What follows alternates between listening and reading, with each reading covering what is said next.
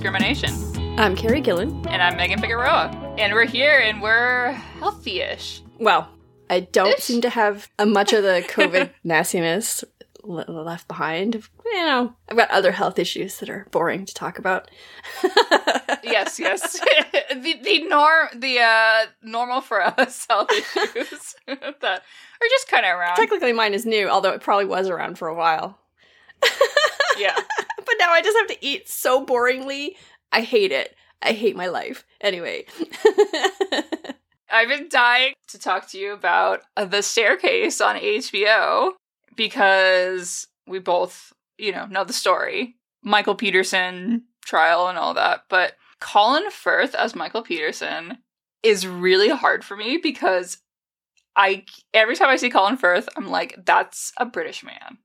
Oh, interesting. But his a- his American accent in this I think is spot on. Like I'm actually forgetting that he's British, even though when I look at him, I think he's British. Yeah, so I, I don't think of him as British in this role. He melts into it so well. He does. The thing that I the thing that I have a, a trouble with is he doesn't really look like Michael Peterson. no. My sister pointed out that one of the guys from Scrubs would be a better like the the mean doctor. Oh yeah, um, Dr. Cox. It would be Yeah, a yeah, better yeah. physical representation. But I think setting all that aside, he sounds and moves exactly like Michael Peterson. It's uncanny. I know. I'm just in awe of his abilities. I always thought he was a good actor, but this No, is I know. next level. he is perfection. This is Michael Peterson. This is an American man who is acting the shit out of this. You know who else is also really good? Is Parker Posey playing the DA. yes. Yes. Wow, she gets her like way of talking, I think, really, really well. I know. Now, I'm not a southerner, so I can't 100% judge the accent, but I don't know. Just the way that that particular DA spoke, I feel like she's got that down. No, I agree. I just watched the Dateline again with uh, Michael Peterson, Oh, and she was in there. I'm like, okay, Parker, yeah, this is how the D- the well, I think like assistant DA or whatever was like. Oh, yeah, she's. I think you're right. I think she is the assistant DA. You're right. Anyway, speaking of British people, Yes, according to Newsweek, Prince Harry has dropped his quote traditional royal accent and taken on a more quote laid back tone in recent interviews, according to linguistic experts from the language learning platform Babbel. So he's included things like you guys and pop the hood. pop the hood. when did that come up in an interview? Well, I've, of course, like these are things that I don't question when I say them or hear them. That they're, you know, specific to a dialect. Well, you guys, yeah. But what does it mean? The his royal English is that just like received uh pronunciation? RP. Yeah. Yeah. Yeah. Yeah, so he I think he probably still has a a very RP accent. It's just it's lessened. But if you listen even to the queen the queen speaking from like when she first became queen versus now or more recently, I guess I should say, because she hasn't been in the public in a bit. It's not quite the same. Like that, that has already changed over fifty years or whatever. I guess it's closer to 70. 70 years. her her her accent has changed. The RP has changed. Yeah, I'm certain that he's mostly still RP-ish, Yeah, yeah. but because he's saying you guys inside of his accent, it probably sounds very odd.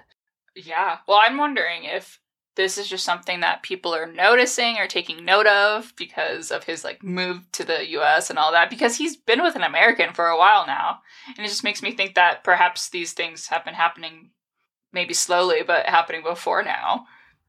I doubt it. He was surrounded by people who sp- had had like the full RP, and he was expected to behave in a particular way.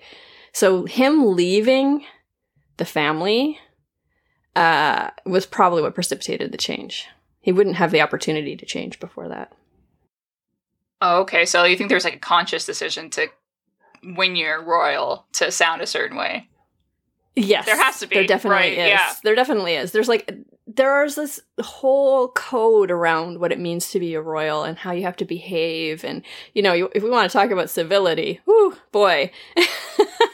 I mean, it's not unlike other areas of or other professions, I guess, because I know that they do that for like on air personalities or like, you know, journalists that are on air. There's like a code basically a code that they they follow when it comes to how they sound and True, but at home they get to sound however they want. That's not the case for the royals. There's no Oh. time for them to like like I don't know if you saw Spencer, but I think that also gave a, a nice little insight into like just how suffocating it would be uh, to live in that family if you were an outsider. But if you were in, an insider, it'd still be suffocating. You just might not notice it. And so, at least as, as much. right. And so the, when you leave, when you're finally free of it, uh, because you're worried that your wife is going to kill herself, right? Right, right. You're like, oh wait, I don't have to sound like that anymore. I can like I have my own voice Right. that is probably still like affected. I mean, it's still you know RP ish, but it's just freer, looser. I'm guessing. Yeah. Okay, that's a good point. A big difference is not being able to. So at work, maybe you're code switching, and that's a whole different conversation. But like, and then at home, you're able to drop it. Right. Re- yeah. Everyone has like different registers, right? Right. We have our work register, we have our home register. I mean, like that's normal, but they don't. Right. There's no separation That- of church and state or whatever. Of- of- They're there's work there's work and home Yeah. because their job is just to be royal. So they're always on. Ugh. And if you're around the queen, like you're really always on, right. you know? Ugh. miserable. Yeah, It sounds horrible. It sounds really horrible. And I I think it's actually bad for them and it's also bad for the rest of us. So people actually noticing that Harry is being a little bit more lax is like a big deal. It's like a, yeah, I'm it's part of it's part of his break with the family. Like you know, everything he does, he, he breathes, and people are like, "What does this mean for the royal family?" right. But it's still like because it's the language aspect, I do find it interesting. Yeah, and I feel like, I mean, the, uh, they use the example of you guys. That is a way to connect on a chiller level than it, you know, what he's used to. I am sure. So, yeah, Yeah, and and you know, if Megan was from the south, he might have picked up y'all instead. right. Yeah, exactly, Anyway, be free. exactly. So I thought um we haven't done this in a while, but uh, we have an email. Dear Megan and Carrie, my name is Anna, a student from the University of the Sciences in Philadelphia. I'm currently taking a class called Lost in Translation, and this past week we discussed the Philly accent. One source we used was the Vocal Fries episode, How Millennials Are Destroying the Philly Accent. I was born and raised in the suburbs of Philadelphia, but even so, before listening to this podcast and learning more in class, I only knew the stereotypical features of the Philly accent. I thought it was very cool that at the end of the interview, uh, led by Dr. Sneller, she asked speakers what they think makes a Philly accent, which can then be compared to the actual features of the accent. I knew that jawn was a com- common phrase, that they have a plural you, and that they have a unique way of saying water. that was my bad attempt at that. Uh, listening to Dr. Sneller explain the rules of pronouncing words in terms of a Philly accent was also very interesting. I never really thought about how complex languages are. Side note, I know this does not relate to the Philly accent, but I've heard my peers debate on whether or not Central Jersey exists. I think it does. Okay. I've also thought that the way that I've also thought that the way that people with a Philly accent sometimes speak is rude. However, after learning more about accents in my class and through this podcast episode, I've come to realize it's simply how they talk, so I should not judge. I never knew that there was a Philly syntax, so listening to Dr. Sneller's examples blew my mind. I learned a lot from this episode and I listen enjoyed listening to it. Thank you. And that's from Anna. Thank you, Anna. Yeah, Anna, I love that email because it gives me an opportunity to talk about Abbott Elementary. Do you watch it? Have you seen it? No. Um, it's in Philly, and there's this like opening scene where one of the teachers, um, the main teacher, I think first grade, she's just first grade, and she's teaching sight words. And so on the board, the sight words are jawn and use and uh hoagie. so it's like these uh she says words that they would recognize or you know know. Um, and I thought that was so perfect. That's great. Yeah. You know, I didn't know about the Philly accent in this way before we talked to Betsy. I can see why people are are so proud. you know, that's like one of our most popular episodes ever, right? Because like it got picked up It by is like the a most popular. yeah, uh, people in Philly are a Love- proud people. Yeah, yeah. Yes. It's it's It's great. amazing. Yeah. Um and Central Jersey I don't know where I fall in that because how am I to f- have uh, an opinion? But I guess uh, Bruce Springsteen would agree, right? Isn't he from Central Jersey? I know that Jon Stewart is. I don't remember. Right. I don't remember if Bruce is too. I think he might be. Yeah. So I, I yeah, I thought from there I have no, no I can't say, say in the matter, anything, but, right? But I would still, if pressed, vote yes. There's a Central Jer- Jersey, just because some people identify with it. So to me, that means there's something there. Yeah. So today we're talking about how mostly how sexist linguistic Mhm. examples are. And so this is kind of, you know, in the weeds of linguistics, like formal linguistics. So if that's not your thing, I still think you should listen because it Yes. it's it's it's, it's interesting to see the changes that have happened over the decades and yet how things haven't changed too. I, I still don't think of it as like a linguistics lesson. I think of it as like, oh my god, look at these examples of how sexist uh, Humans are. Yeah, yeah, exactly, exactly. yeah, because there's plenty of women in the, the syntax and semantics, and yet these these problems still persist. Right, So right. Yes. yeah, yeah. Hope you enjoy. enjoy.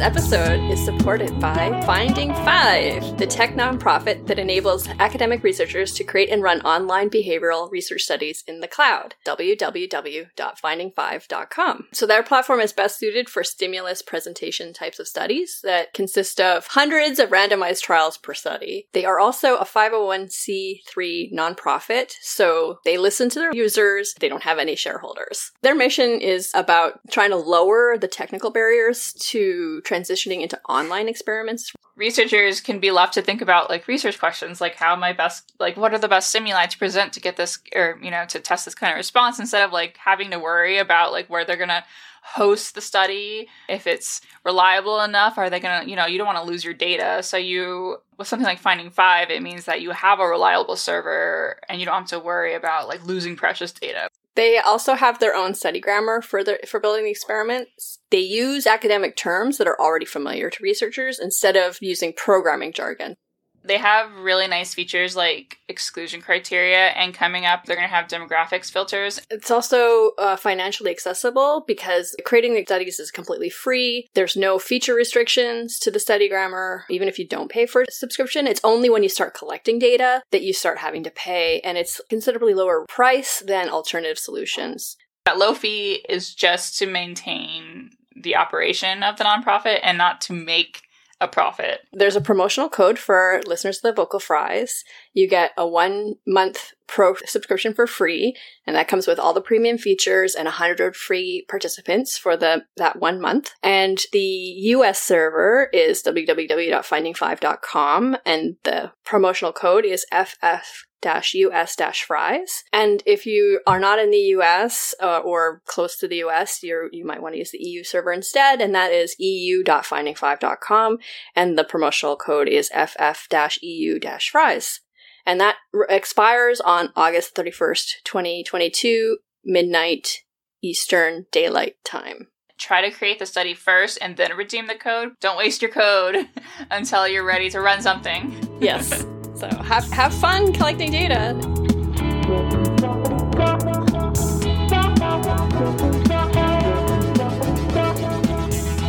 So today we're very excited to have Dr. Hadas Kotek, who is a linguist at Apple, who works on data science for natural language annotation projects for the Siri and Language Technologies team. She's also the co-author of Gender Bias in Linguistics Textbooks, Has Anything Changed Since Macaulay and Brice, 1997? And Gender Bias and Stereotypes in Linguistic Example Sentences. And both of those are in the journal Language. So welcome. Thank you for having me. Of course. Thank you for being here. We could talk to you about so many different things, but this one, this is fresh. This is these these articles just came out in December of 2021. And if you're a linguist, you know this problem, even if you don't think it's a problem. Well, yeah. So maybe for those people who might not be like deeply enmeshed in what this problem actually is, maybe you can talk a little bit about what a linguistic example sentence is and why it matters for a lot of the field. Sure. A linguistic example sentence is one of the main sources of data that linguists, certain kinds of linguists, I should say, use when they present their arguments and build their theories. So there are just sentences that are used to illustrate particular phenomena of interest. So, for example, if I wanted to very simply in English illustrate that a particular word order is is acceptable in English, such as you know subject verb object, I could give an example such as a John ate an apple as such a as an example of that that, that subject John and verb ate and object apple is, is fine in English, but something like let's say SOV, so subject, object, verb, that is not an acceptable word order in English. So we would put a star next to an example such as John and Apple ate. That's not okay. And so these example sentences are used in research, they're used in textbooks and generally in teaching in some subfields, in particular in syntax and in semantics and um, pragmatics as well. Maybe we we see these quite frequently. So, why did you want to write these two papers? What were you looking for? Both of these papers are um, an extension of or build on the an earlier paper that was published also in language at the time when we started, exactly 20 years earlier. So this is a paper by Monica Macaulay and Colleen Brice, and that paper had looked at example sentences in 10 different syntax textbooks that had been published, I think between 69 and 94 and they had an interest in the representation of of arguments of, of subjects and objects and you know indirect objects and, and things of that sort and example sentences and they had found at the time that there was there were various problems with how example sentences were being constructed. We can they're horrifying. Those problems. Yeah, okay, sure. They're horrifying. So we can say more about what those were because yeah. examples, they're kind of fun to read if you wanted to, to read some of the example sentences that they have as, as as illustrations of the issues. But we were just interested in, in finding out what had changed. And, you know, the original hope was that things had actually changed a lot. And, you know, eventually the actual finding is not, not very much has changed since then. Horrifying in, in different ways. So there, for one example, Bill is proud of his father and tired of his mother. It's just unbelievable. okay, that is actually less unexpected to me than something like this. Like, let's see. John's turned on by Mary in tight trousers. Unbelievable. yeah. Yeah. so for all of these, I the main thing that I when I present these in, in talks and stuff, I just say your job when I read these is to imagine what these are trying to illustrate. If you can, try to think of an example that illustrates the same point without being also disgusting. Yeah. Where, where are these two illustrating, actually? So I'm, I'm guessing that the first one is trying to illustrate right node raising or some kind of across the board coordination. Right? Mm-hmm. Bill is pr- proud of his father and tired of his mother. Mm-hmm. And the other one. John's turned on by Mary in tight trousers. I guess it's it's the small clause, Mary in, in tight trousers. Yeah. Oh, yeah. Probably, yeah. Right. What are these examples? What's the big thing that that they're doing. What is the gendered the gender roles at play here? So there is there is a variety of things that are happening and all of them kind of lead to the same conclusion. So um, very generally you find a over representation of men. So twice as often you just will find a male name or male uh, pronoun or um, noun phrase in the example compared to non-male. And actually i guess this is a good time to pause and say throughout these papers all of them including ours we talk about men and women not right that is beyond the binary. That is a whole separate conversation. We worried a lot about this. But as it turns out, the papers themselves that we study just don't go beyond the binary. And so we're constrained by what they do. Um, so if I say men and women, I, I, try I try to be careful and say men and non-men. but Really, it's just these papers are just men. Things that are perceived as men and things that are perceived as women, right? Because John wrote a book in an example sentence we don't know John. There is no reason why, in principle, John couldn't be non-binary or even a woman, right? A woman right. be named John. But we, we go with the stereotype as well. So we say uh, we classify John as a male argument in this example. Mm-hmm. So that aside, aside, so we just find a whole lot more men than women in these example sentences. We find them in stereotypical uses. So men are the ones who engage in violent activities. They drink beer. They need drive cars. They read. Turns out women don't read so much Wow. But women, so men will read the book and the woman will put the book on the, on the shelf. The thing that was uh, interesting about that paper and the main thing that's changed now is that in these earlier works, in these earlier textbooks, you got these explicit and suggestive language, like Megan was reading. Yeah. Um, that has gone. That is ma- the main thing that has changed over the past 20 years is that the, like, obviously offensive examples have gone, but all the other stuff has, has stayed. So kind of making it harder to see. Yeah. So if you wanted to go and read the Macaulay and Brice paper, they have a whole bunch of example sentences. It's a, it's it's fun in the you know despairing type of fun way that you might read things. Right. So the egregious examples are gone, right? Was what you're saying. Uh, so, yeah. so in the in, in our newer papers, the main difference between the earlier work on Macaulay and Brice and what we find is that suggestive and explicit language is mostly gone. There's there's a tiny bit, but basically it's gone. But all of the other stuff is still there. So we still got a huge skew um, of about two to one. So every two arguments that are male, you get one that is female. And men are more often subjects and women are non-subjects. Men are the ones who engage in violence. In particular, they're subjects. If you get a, a woman, it's more likely to be an object in, an, in a violent sentence. Kinship terms are one of the huge ones. So women are most often described as someone's wife or mother. Men are very rarely described as someone's father, husband, brother, so on. Oh. Men have occupations. Women don't have occupations as often. Um, and this is also true of the earlier papers. So, you know, men will be whatever, bankers and, and uh, CEOs and, and doctors, and women, not so much.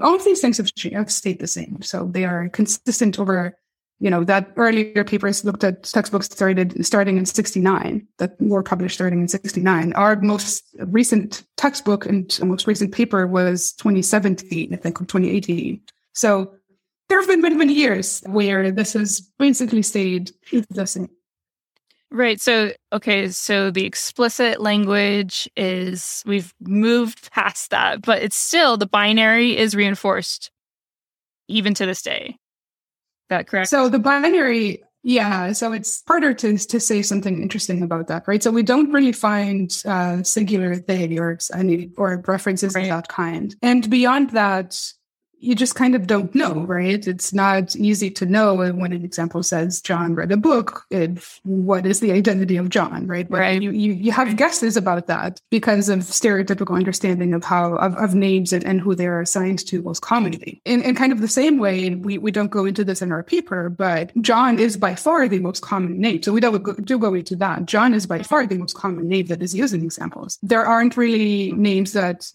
are not white sounding so there are you don't really get names that that sounds or signal that someone is black or that someone is Latino or that someone is Asian outside of kind of a couple of names that we always use that Chinese people will tell you are not actually real names.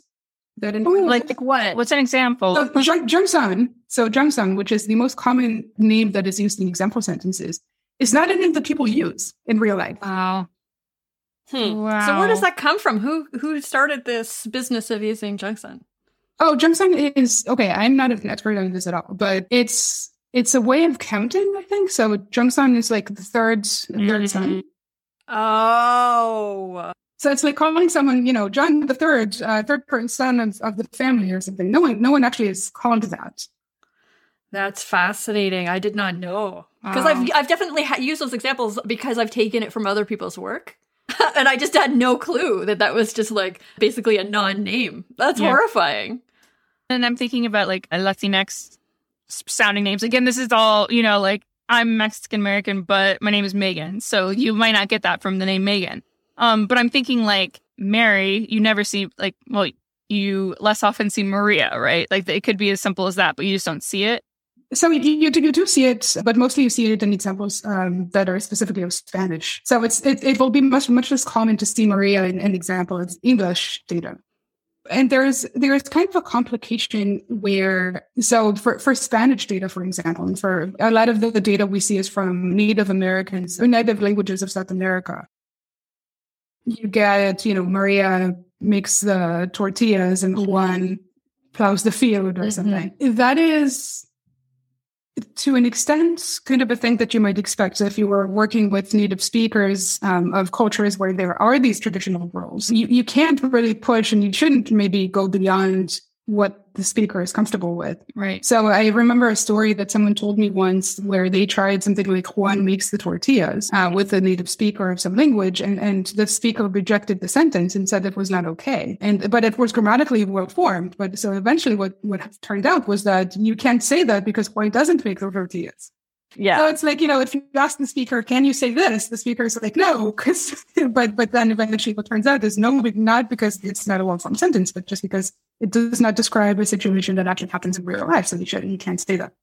So can we go back to like occupations? Do you still see like men being like janitors and all these things, like jobs that people don't appreciate as much as doctors or whatever, even though it's unfair for men and women still aren't getting these types of let me find for you. So we have two different papers. One is looks at textbooks and one looks at journal articles, and they have mm-hmm. different amounts of data. So the textbook mm-hmm. paper looks at six textbooks, and we sampled 200 examples for each. So 1,200 mm-hmm. example sentences. Right. The paper that looks at journal articles, we got every example sentence that was published in three different journals. Oh, wow. What journals? Did, what journals? Um, language? Language, um, linguistic inquiry and natural language and linguistic theory. Mm-hmm. The textbooks were not published and we're not saying which ones. And so the reason I bring this up is that for the textbooks paper, because the numbers are sufficiently small, we just list every predicate that comes up. Oh, um, the other paper is just like cool. way too much. Yeah, yeah. Um, so yeah. here's the full list of in in in the textbooks that we looked at. Mm-hmm. The full list of occupations that women have. Okay, so women can be a student. Then there is wants to become a policewoman.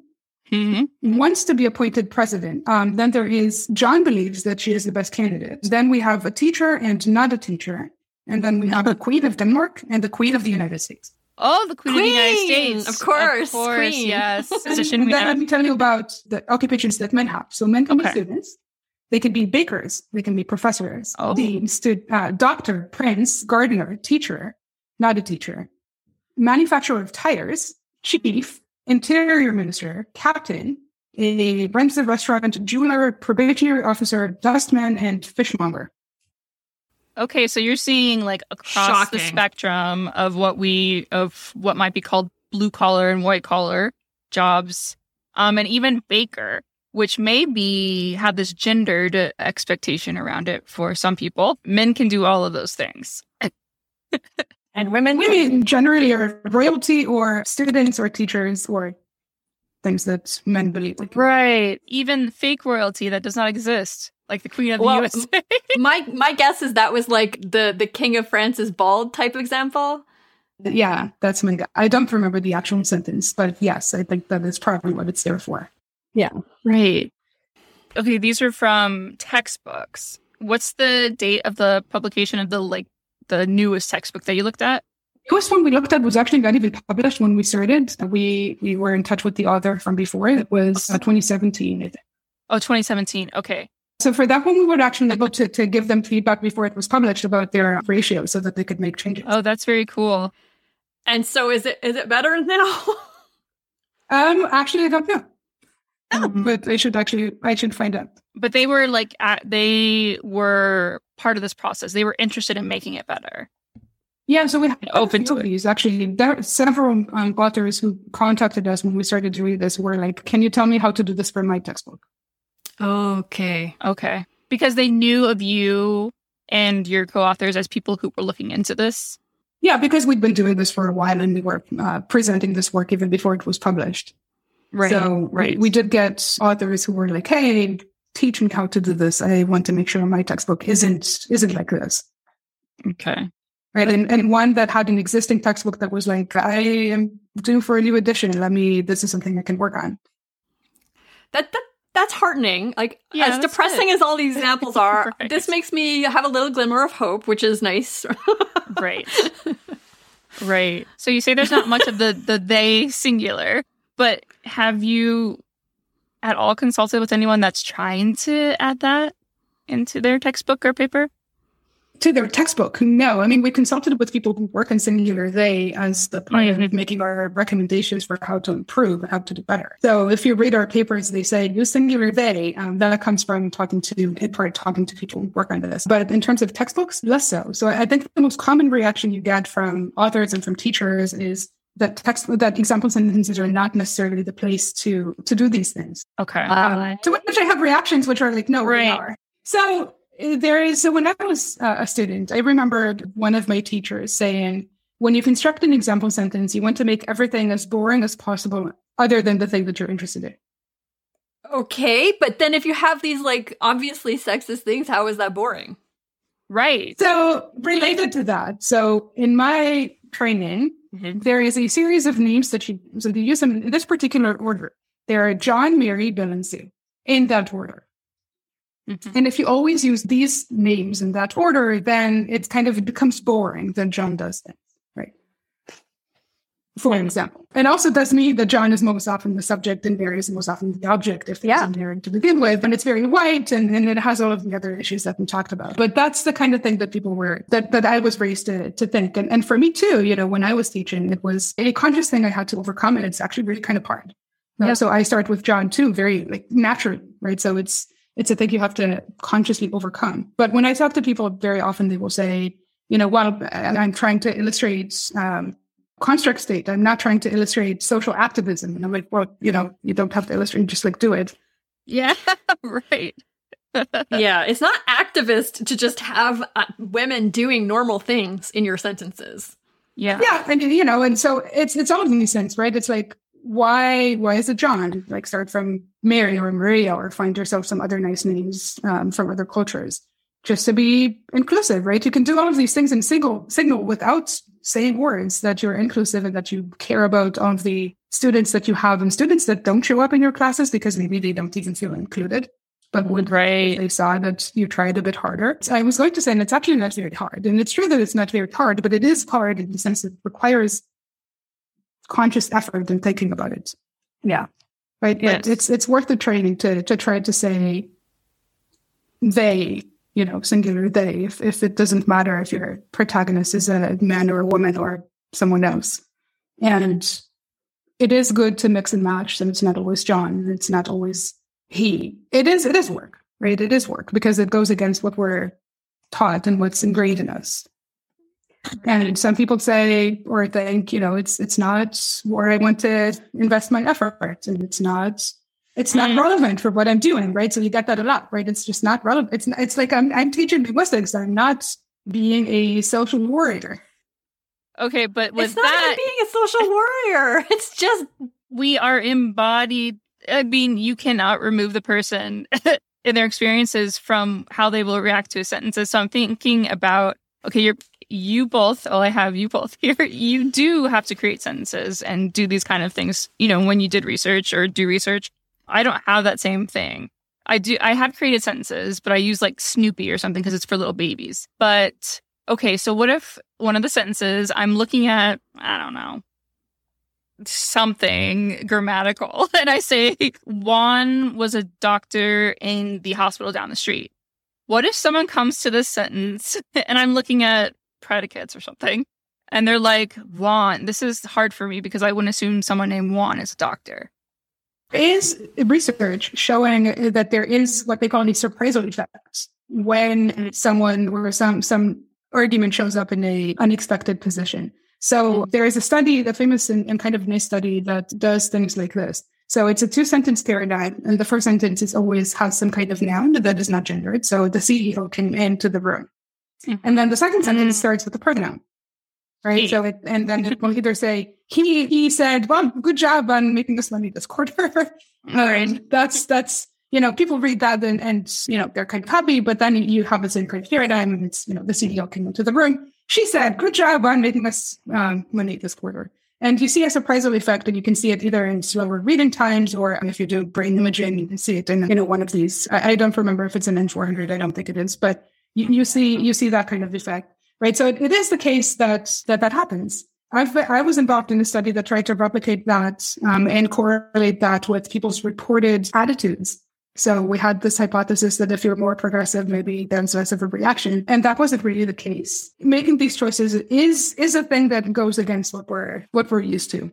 That is Oh yeah. doesn't mean you should doesn't mean you shouldn't do it, right? But it is the case that right. it is an extra effort that you have to put into your example sentences and your teaching and your research and all of the other the things that you do. So if, if you if you choose to not engage, then you're basically uh, affirming the status quo, and the status quo has a particular shape to it, which Right. you know is is not the progressive one most often, and so you are in fact expressing a, a view, an opinion, even if you think that you're not. Yeah, Yes. yeah. I think that's that's the thing we really have to uh, hammer home is that yeah, Mhm. you're not being neutral. You are taking a stance. You Right. just are trying to pretend you're not. Yes.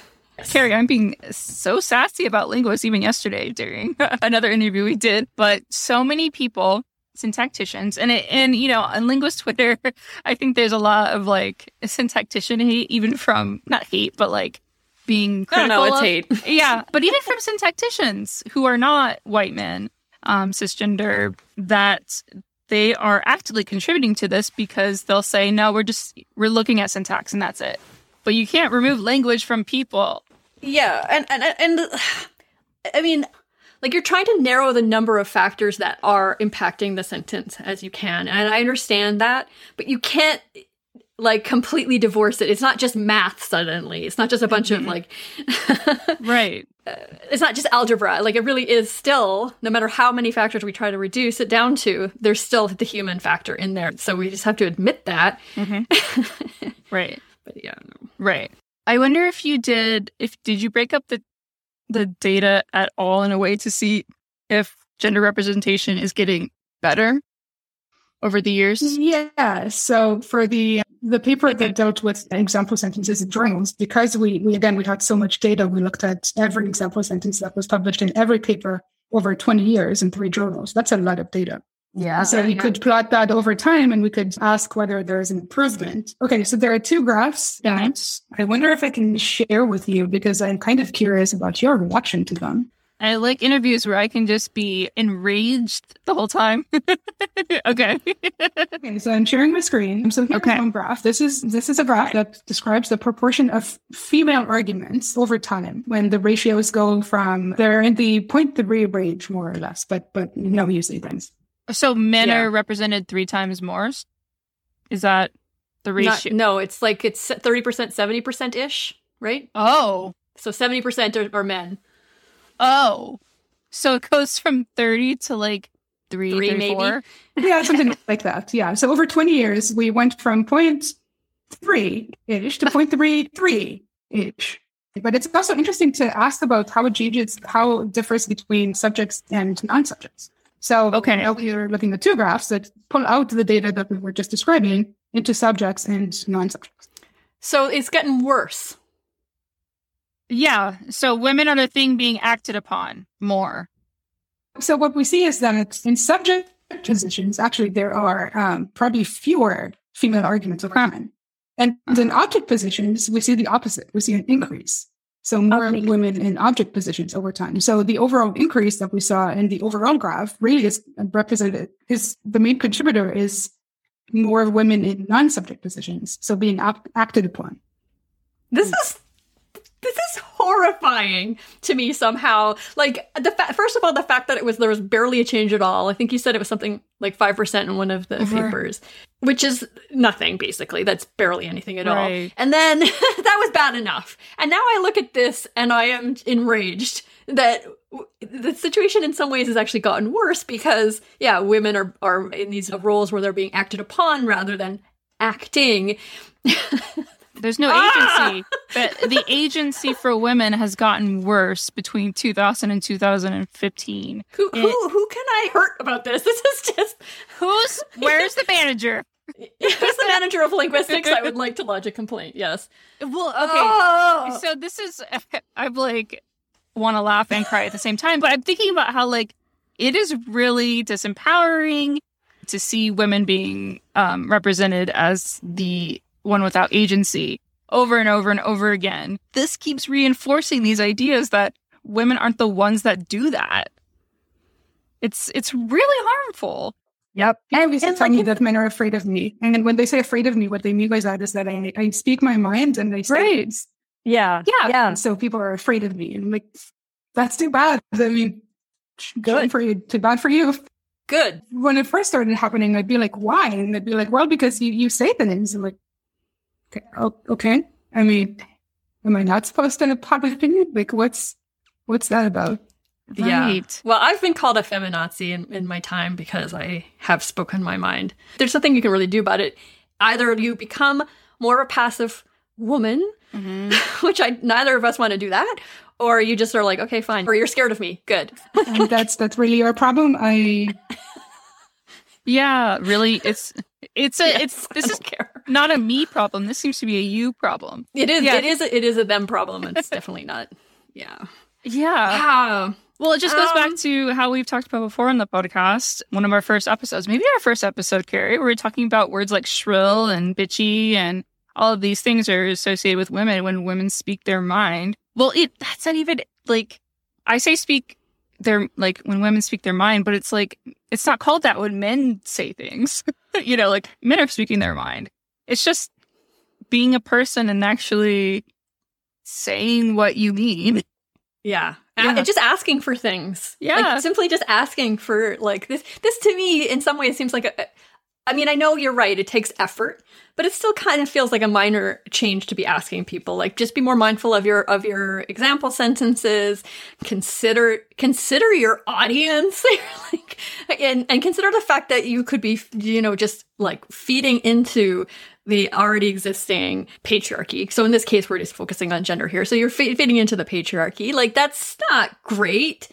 And if you're okay with that, then it tells me who you are. And to me, I think the thing that also makes this even more horrifying is like, yes, syntax and semantics are, you know, probably more male dominated than other uh, parts of the field, but linguistics as a whole is, you know, has a lot of women in it, a lot of mm-hmm. women, and we're still seeing this happen. Well, you got to ask yourself: Is it related? Why there's so few women in syntax and semantics? And related to that, what I was going to say is if you're teaching, think about who your students are. And students in linguistics tend to be to skew very white very, very early on. Mm-hmm. So I've taught whole classes that had not a single non-white person in them. Wow, really? And well, I mean, I, I've taught in particular institutions that uh, lend themselves more to that, perhaps. But regardless, if you're a Black student or a Latinx student, and if there is no one else in the class that looks like you, your instructors don't look like you, and the example sentences don't sound like they're welcoming you, and you know, and the things that you read are have a particular bent to them. All of that contributes together to this feeling that you're not welcome. People, people pick, pick up on that extremely quickly, and they will just not continue. And we, we, everyone knows that there's this issue, right? Where probably even more than there is a woman problem, there is a white problem. Mm-hmm. Yeah, there definitely is. Yes. 100%. And- But I'm just thinking about how class ideals come up in these sentences too, where I would read something and I'd be like, this is just like not meshing with how I understand the world to be. like, you know, talking about how like kids have, you know, elaborate play sets in their backyard or even just this kind of stuff. It's like, it can be a class issue too. That is something that we could actually look at and quantify uh-huh. and study. And then there are things that are much harder to study or that are just not represented so that the data isn't there. So in, in terms of race, for example, there isn't there isn't an obvious way of studying race representation in these example sentences because generally you're just say, you know, it's just no one's thinking about that. That's not a thing that is represented at all. yes, there are names that are more like associated with certain races, but it's not one to one. It's even more trickier, I think, than gender. And I think also like the fact that this is f- focusing on gender, where we would expect things to be better than race for a variety of reasons. There's more women, it's whiter, and so we expect the gender problem. Sorry, the race problem. We, but we don't expect the gender problem, and here it is. like just showing its he- head and it's really bad so just imagine how much worse it would be if we actually looked at all these other things that can yeah we can be discriminated against for Yeah. And I said that the egregious examples are like gone, but look how egregious it is if women, you know, being subjects has actually gone down. And Yeah. it's still like, what is it? It's so it's below 30% then It's about 30%, maybe 33 as subjects. Something like. It's a two, Yeah. two to one more or less ratio, right? So for Right. every two men, there'll be one woman ish. That's egregious. Yeah, So It yeah. Yeah, it's pretty bad. And it, of course, there maybe this is the time to say, you know, we're looking at example sentences and that's a particular genre, it's a particular part of the field. Yeah. But it's not like, you know, we're not, we don't have issues and, you know, sexist or racist in, in other parts of our lives, right? So mm-hmm. who, you know, how we construct our example sentences has a correlation with who we cite, for example, and who we invite to present at our conferences mm-hmm. and who we shortlist and who we hire who become teachers, right? Who, who, who continue to use these example sentences. So it all kind of ties in. There is a particular way that example sentences make it easier to see, but it's not, it's not contained only within example sentences. It has no impact outside. And I think that's important to keep in mind when, when you think about that too.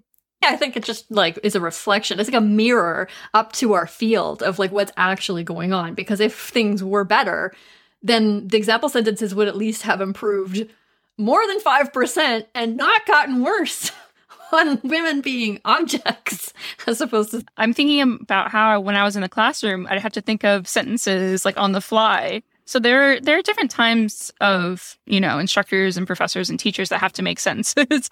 what are ways that we can be better?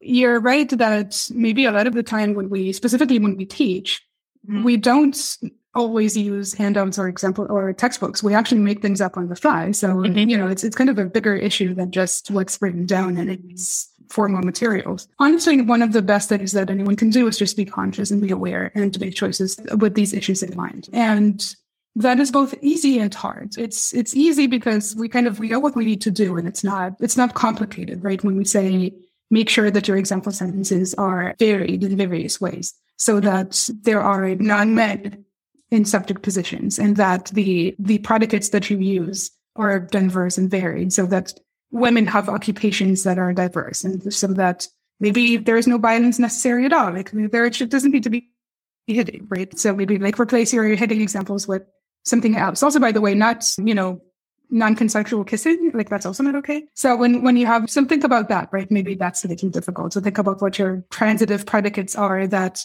don't involve any violence or any, you know, physical touch that is not welcomed, I guess. Use singular they, right? Those kinds of things. Or don't use anything that's gendered at all if you don't need to, because it's just not relevant. Or maybe choose names that are more inclusive. So have at your disposal ahead of time a set of names that you're going to use that is more inclusive and more diverse than you might used to. So so all of that is kind of maybe maybe not hard in the sense that we can think of those things. It's obvious what some of the things are that we can do. It's also really hard because it is ingrained in us to do things a certain way.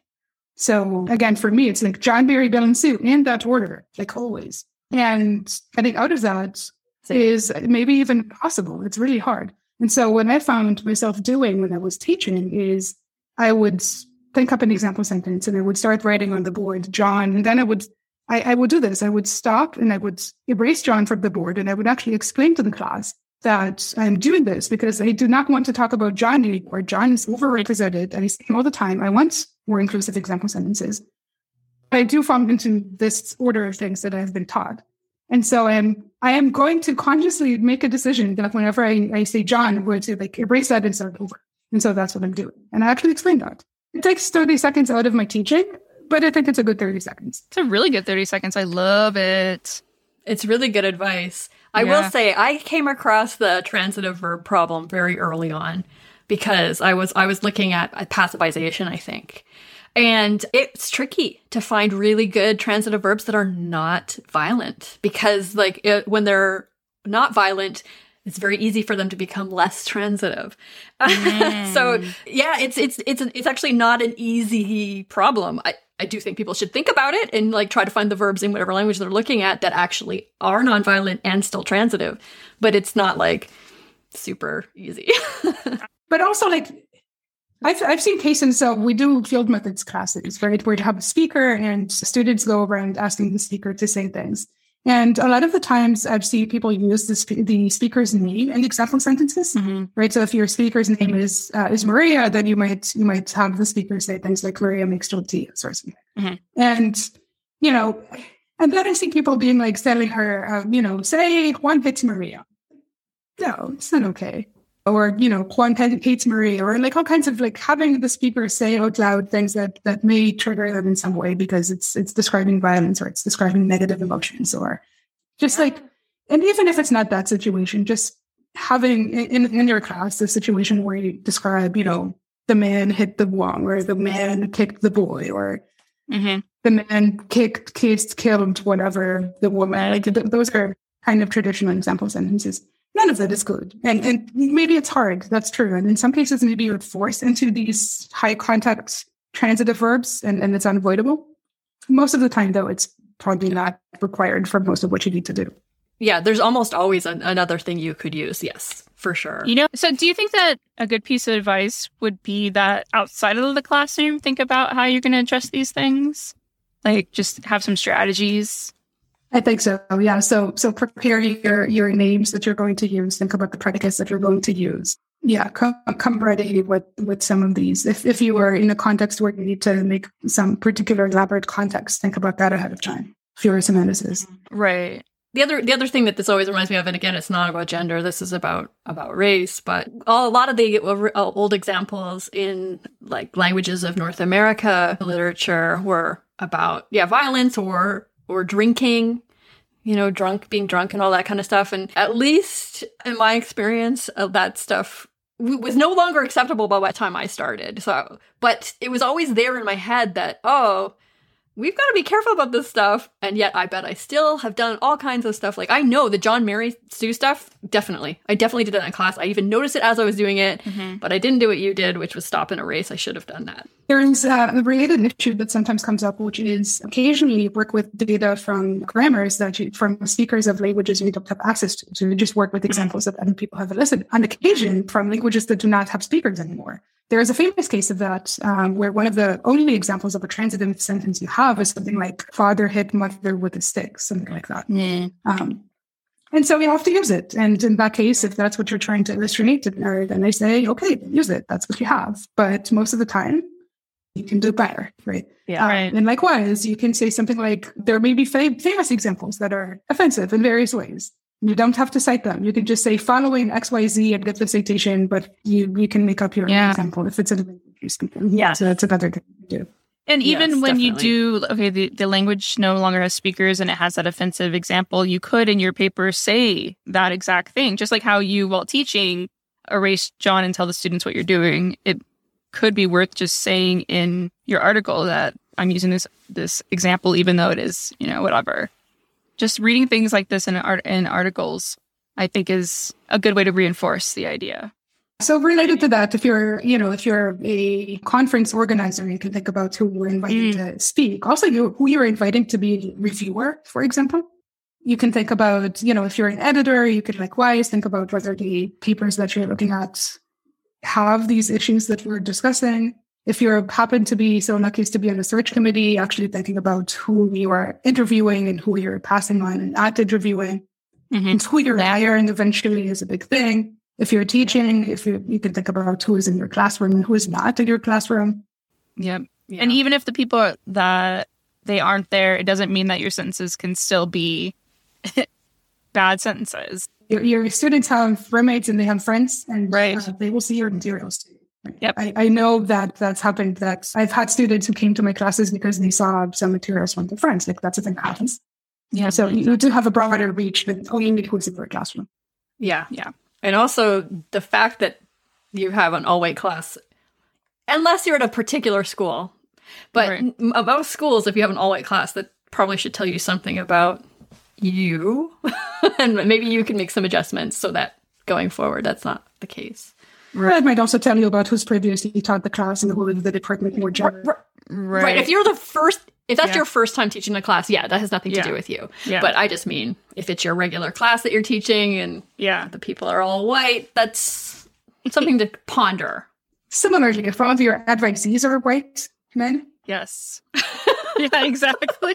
This is this is the shadiest that we've been, and I love it. I know. I know. Like I said, I'm glad this this whole thing is just me being outraged. So language is which is where these articles are is the paper of the Linguistic Society of America. And there is a committee on gender equity, right? In linguistics. And you are now the chair? yes, I'm the incoming chair of COGEL, the Committee on Gender Equity and Linguistics.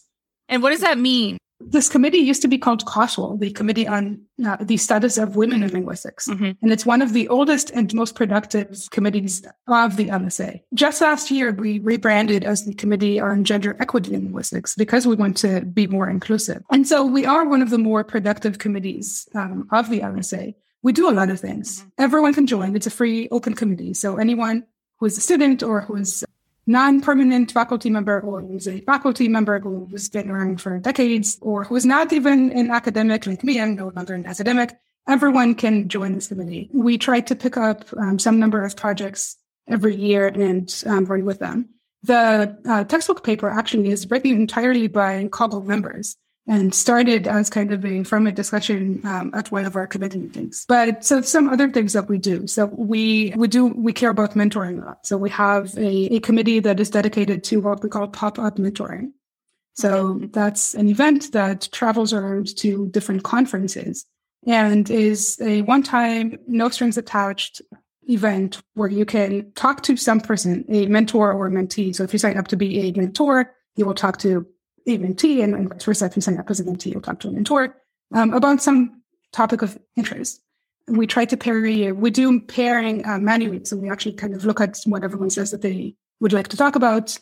And it's a very interesting opportunity. So you get to meet with someone who you would otherwise probably not meet and not have a conversation with. And you get to have this outside perspective. Some, someone can tell you about how things happen at their institution. And you can ask questions that maybe you don't feel comfortable asking your uh, your direct superiors and advisors who continue to work with you. So it's been my experience very often that I learn about what my students care about and what my um, what my students may want to know that they would not ask me in a regular context. So I hear about it from students from other institutions. So that's been that's been going around for several years, and I think has been very successful. And everyone is invited. You can be a man, a woman, a non-binary person. You can be whatever, anything. Enjoy, and it doesn't. It's not only for women, both as mentors and as mentees. What else do we do? We have wiki editathons. We do a lot of those. Those are good. Yeah. Because women are underrepresented, right? massively underrepresented in, in Wikipedia articles. Yeah. So I guess this No, is you- an invitation for everyone to join who is interested. It's very good stuff. Yeah. It's actually because of um that like wikithon kind of thing from LSA meeting that I added my own mentor and now boss to Wikipedia because she wasn't on there and I was just like, what? Is but she yeah, still there? Because this is the one problem I have with uh, the Wikipedia thing is that those get they get deleted. Yes. So that is if you if you do get involved in doing Wikipedia editing, you learn very quickly that there is there is gatekeeping. So most of the editors of Wikipedia are men. Oh, And so your article about a woman might easily get flagged as not significant or not not noteworthy and get deleted. That is a thing that happens. wow. Luckily it's still there. Keep a draft of what you've done because things get deleted. It's a fight. Like if you want to make sure that things stay, you and get you need to get involved and fight for your article. Oh, well, I'm so glad it's there. Well, it's Dr. LouAnn Gerken, and she is like so key in child and language development that it was horrifying that she's not there. That I would be the one to come in in the late, you know, the 2018 or something, I think, when I added her is horrifying to me. But I, I'm sure she's not the only one, as you're saying. So, yeah, go, go to Wikipedia and see what women are on there that you think should be. yes. Media is a particular um, skill because you, you need to It is. approach it in a particular way. There are certain criteria for being noteworthy, and you need to know these things. And you know, if you just jump in and, and write something, you know, random, it probably won't. Right. Yeah. Yeah. No, I remember the process, like having to prove that this is noteworthy. And it's like, well, she has a behold ass book on it, you know, this kind of thing. But yeah, Thank you so so Yeah, much. yeah. This has been so much fun. I know. And, Could talk uh, to yeah, you I hope, forever. I hope that the linguist listeners think more carefully and also join COGEL. Yes. And uh, non-linguist listeners, I hope that this kind of technical discussion was interesting and just shows that you know yeah. linguists have a long way to go. It's not Right. just everybody else; it's all of us. Yeah, absolutely. and we always leave our listeners with one final message: Don't be an asshole. But thank you for having me. It's been a lot of fun.